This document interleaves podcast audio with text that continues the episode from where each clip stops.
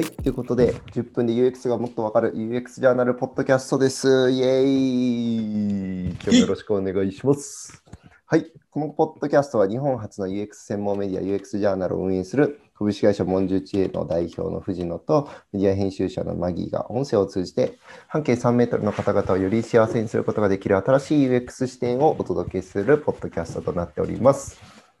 はい、第3回ということですね。少しずつ慣れてきましたよ。うん。はい。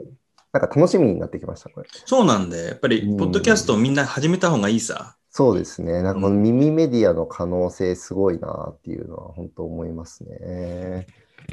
はい。で、今日はですね、何について話そうかというと、えーオンライン研修の UX っていうテーマで今日話したいなと思っております。うん。っていうのも、株式会社モンジュの知恵が今週2本ね、えー比較的大きい企業研修をちょっと担当させていただいて、うん。まあどちらも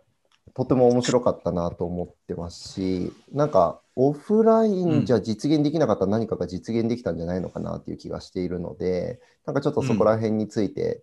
あの話していこうと思ってて、僕と藤野さんもまだこれは話してないので、うん。ライブで振り返りをしていくみたいな形になるのかなというふうに思います。はい。じゃ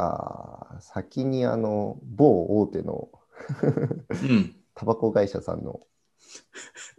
言ってんじゃん。はい。いやー、面白かったよね。面白かったね。あのーまあ、その、えーお話できる範囲のところで、うんえーもちろんとどめながらですけど、えーオビスっていうね、えー今年6月かに、あの、文殊の知恵の取締役である東智くんが関わっている新しい、えーなんていうのかな、えー、ズームを超えるその UX のオンラインの、なんていうかな、集まる、話すみたいなプラットフォームですけど、それ使って初めて大掛かりなイベントやりましたよね。そうですね。何人ぐらい人ぐらい参加したっけ？あれは90人ぐらいじゃないですか、多分。いわゆるねこう社員研修っていう形で、その選抜メンバーみたいな形ですよね。いわゆるこう、うん。その会社の中でも、特になんかこう、新規事業であったり、新しい何かを生み出しそうな方々を選抜して、うんえー行っていくっていう形で、プロジェクト自体は半年ぐらいですよね。はこの夏ぐらいから動いている。そうですね。あの、文殊の知恵と働きごこち研究所の、まあ、2つで、こうん。う、企画設計とか、あの、実際のイベント運営とかってことを、あの、一緒に伴走してやってきてるんですけど、8月はね、ズームでやりましてね。うんうん、で、やっぱりこう、ズームでやると、その、まあ、みんながフラットな感じで参加できるっていうのはいいんだけど、とはいえ、なんて言うんだろうね、やっぱ枠枠がある感じ。うん。なんか、ズームって、なんか、例えば30人とか50人とか、その、並んでると、こう、どんどんスクロールしてその人の顔を見るみたいな感じの、なんかあの、が額縁にはめ込まれた感ってのがあるよね。うん、うんそうですね。それがあの、オフィスだと、こう、アバターが、こう、縦横無尽にスペースを、こう、動き回る感じっていうのが、なんかやっぱり、えー枠にとらわれない考え方しようぜとか言ってるのに、ズームっていう枠にはまってる感っていうのが、なんか自分たちもなんかちょっといまいちだなと思って、オフィスあ使ってみたんだけど、やっぱすごい面白かったですね。うん、そうですね。なんかこう、オンラインだからできる距離感みたいな話ちょっとしたいなと思ってて、うん。その仮にね、90人研修をオフラインでやったとした時の、この講師とその一番後ろにいる方の距離感の遠さっていうのはもう目に見えて分かりますよね。で、その距離感が遠いことによって、なんかこう伝わらないものってすごいあるなと思うんですけど、うんまあ、一つこうオンライン研修で確実にやっぱメリットだなって思うのはこう画面上にね講師の顔がみんな同じ大きさで見えるっていうところはどの距離にいても何人になってもちゃんと顔が見えるっていうところはこれすごいいいなって思っててむしろもう30人以上超えたらオンラインの方がいい研修提供できそうだなって思ってるぐらいですね。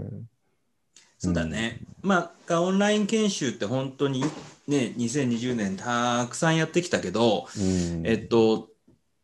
まあ、もともと Zoom 自体であの研修とか講演やるっていうのは僕ね、2018年の終わりぐらいからやってたんですよ。はい。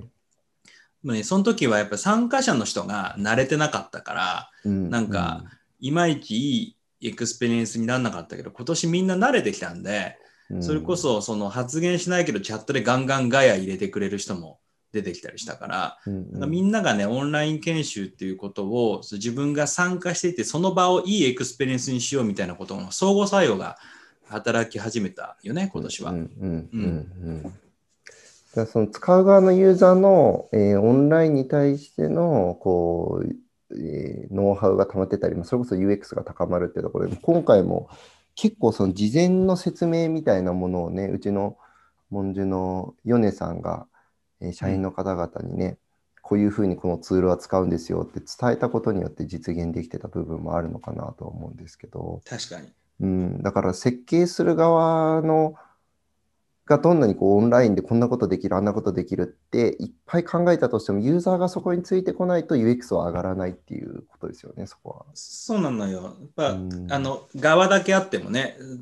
参加者が一番大事な主人公なので、うん、その人がその場を楽しむ、まあ、リテラシーとかスキルとかっていうことが高まって初めてそのツールが生きてくるっていうことだったもんね。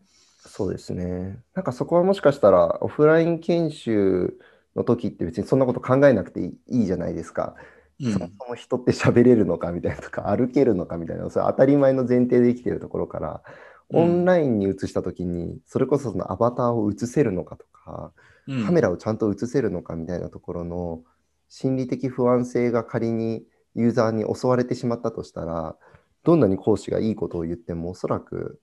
頭には入ってこないわけでそういうところにまでもこうちゃんとなんていうんですか寄り添うところまでをやるのがこうオンライン研修なのかもしれないです。いいオンライン研修の UX なのかそうだね。なんか、あの、みんなあの、オンラインって言うと、こう、オフラインのことを忘れちゃうんだけど、オフラインの時も、例えば100人でね、えーこう、やるときに、やっぱりその参加者の UX を考えた設計って当然やってたわけで、例えば、縦長の、縦長の部屋だと、後ろの方って、すげえスクリーン遠くなるじゃない？うんだから、後ろの方にセカンドスクリーン用意しとくとかやってたし、マイクのスピーカーが前からだけだと、こう、後ろの方がなんか聞こえが悪いから後ろにスピーカー用意するとかもやるじゃない？確かに。他にもスクール形式じゃなくて、島型にしましょうとか、うんまあ、ホワイトボード。ド用意しときましょうとか、あとは机の上に紙を、紙とマーカー用意しといて、こう思いついたことはすぐ書けるようにしときましょうとか、うんうんうんあとはなんかテーブル上になんかこんなことやったことないけどピンポンみたいなことをね押すボタン用意しといてなんか質問あったらすぐ呼べるとか、はい。なんか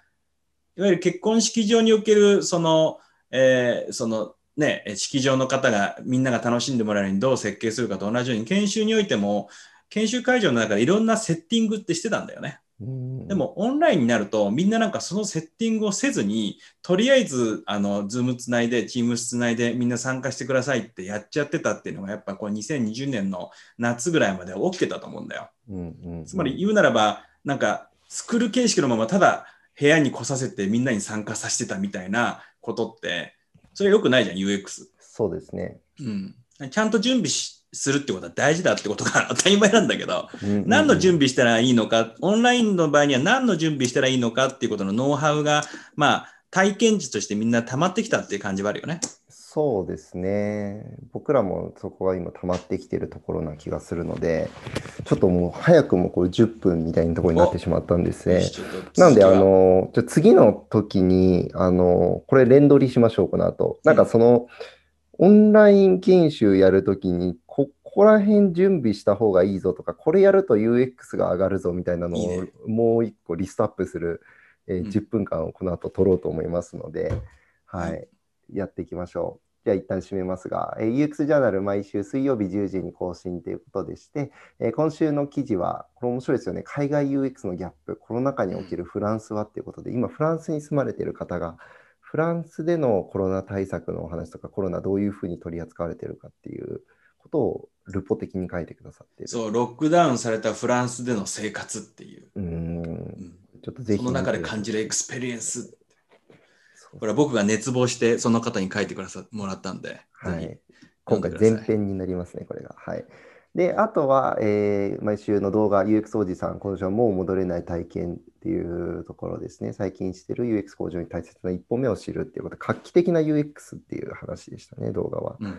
はい、ぜひ見ていただければと思いますので、興味ある方は uxj.jp、uxj.jp か、英語で UX ジャーナルと調べていただければ出ると思いますので、ぜひご覧いただければというふうに思います。はい、ありがとうございました。